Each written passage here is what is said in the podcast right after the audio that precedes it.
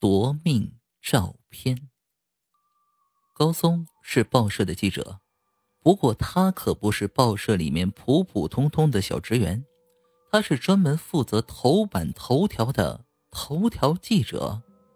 能走上这个位置，不仅靠他犀利的编写能力，还归功于他敏锐的洞察力，善于发现身边新闻，捕捉爆炸信息。这一点他一直引以为傲。一个午后，天气异常炎热，高松堵在了高速路上，有些着急，纵是狂按喇叭，前面的车子也没有动他一分。他感到很懊恼，好不容易赶上报社补休半天假，还把时间浪费在了回家的路上。想着一早答应陪老婆孩子回家游园，再看看自己车子动弹不得，就心有余而力不足。不可能啊，这条路他从来没遇到过这种情况。高松心里想着，下车打算一看究竟。他走下车，顺着路上一排堵着水泄不通的车子一直往前走着，边走边想，哎，今天太阳真火辣呀，刺得人睁不开眼睛喽。走了一段，他看到前方停着两辆警车和两辆救护车，看情况是发生车祸了。焦灼的阳光直射在柏油马路上，把前方的公路断灼的蒸腾热气。这起车祸看来很严重，从远处看就能看到一大片殷红的血迹。一股莫名的气血涌上头，他感觉自己整个人伴着这骄阳都沸腾了，有一个想法突然冒出来了，要是这场车祸很严重，这则报道必定能上头条。带着这样的想法，他兴奋地迫不及待往前跑了过去。果然，警方封锁了整条马路，大滩血迹铺红了道路，货车翻了，轿车瘪了，一个死者血肉模糊的上半身趴在地上，下半身还被卡车的车门卡着。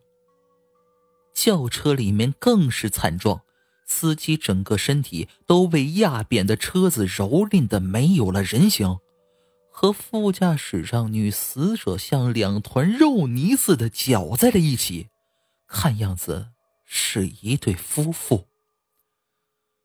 这个场面让目击者都有一些作呕，反而却让高松心跳加速，热血沸腾。他转身跑回了自己的轿车，赶紧打开车门，拿出相机和记者证，就再次冲回了车祸现场。他回去的时候，警方已经拿雨布把死者罩了起来。午后的阳光把道路上斑驳的血迹烤得干红，一股浓浓的血腥味道散发出来。高松拿着记者证给警方看了一眼，就进入了车祸现场。他像着了魔一样掀开雨布，但凡警方阻拦他的举动，他便说，这是我的职业需要，需要记录现场真实的情景，此照片不会随意泄露，我会和报社做好严密协商的。他疯狂地按动着快门，咔嚓咔嚓，镜头下那模糊的扭曲的脸被记录在相册里，那血渍，那开战的肉，那惨状的画面全部被记录在了相机里。那一晚他并没有回家，他给家里打了个电话，开车回了报社工作室。他把数码相机里的照片经过一一挑选排列，手指飞速地按动着键盘编写报道，他简直无法用言语形容他内心的喜悦。那晚他忙了整整一夜，最后点击发送，他才舒了一口气。转天，一版面部扭曲的照片占据了当天的报纸头版。那则报道写得很是精彩，那张照片车下的死者眼光中透露着求生的欲望，扭断的腰身充斥着无助。也就是那天，高松因为这则精彩的报道升了主编，加了休假。老婆，你看到没？我的报道，这是我写的最出色的一篇。高松回到家，兴奋地拿着那一期报纸对老婆说，这里批准我休一周假，你说我们明天去郊区游玩好不好？转天，高松开着车，载着一家老小行驶在郊游的路上，又是同样的高速公路，又是相同的艳阳高照，不同的是高松这次心情很愉悦。车子开到一半，高松一个急刹车，他竟然看到公路前方有个巨大的坑，大到好似一口干涸的湖。最主要的是，一辆面包车晃晃悠悠悬在大坑的边缘。高松热血沸腾了，他从来没有看到过这样惊心动魄的场面。车里面坐满了游客，他们在呼喊着救命，有的在嚎啕大哭，有的趴在窗口用无助的眼神等待救援。多么真实的写照。高松打开后备箱，拿出相机就奔了过去。又会是一个令人惊讶的报道。他再次疯狂地按动着快门，全然不顾车里的呼救声。这时车子开始摇动了，悬在大坑边上，就像一片树叶一样，感觉被风一吹就会掉下去。他满脑子都是这个新闻要怎么拟题，怎么编排。这时一个声音把他拉回了思绪。爸爸，救我！是他六岁的儿子。小乐，你在哪儿？爸爸，我们在车上，快救救我，我怕。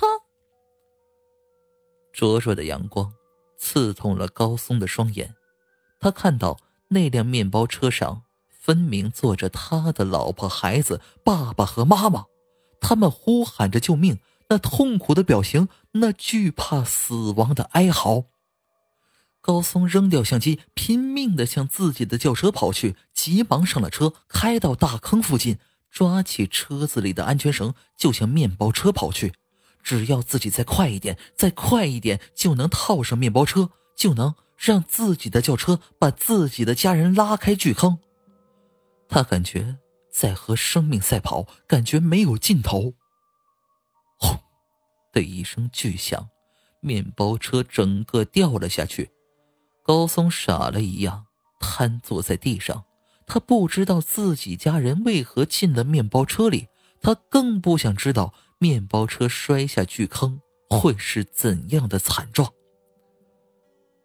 自那之后，高松好像人间蒸发了。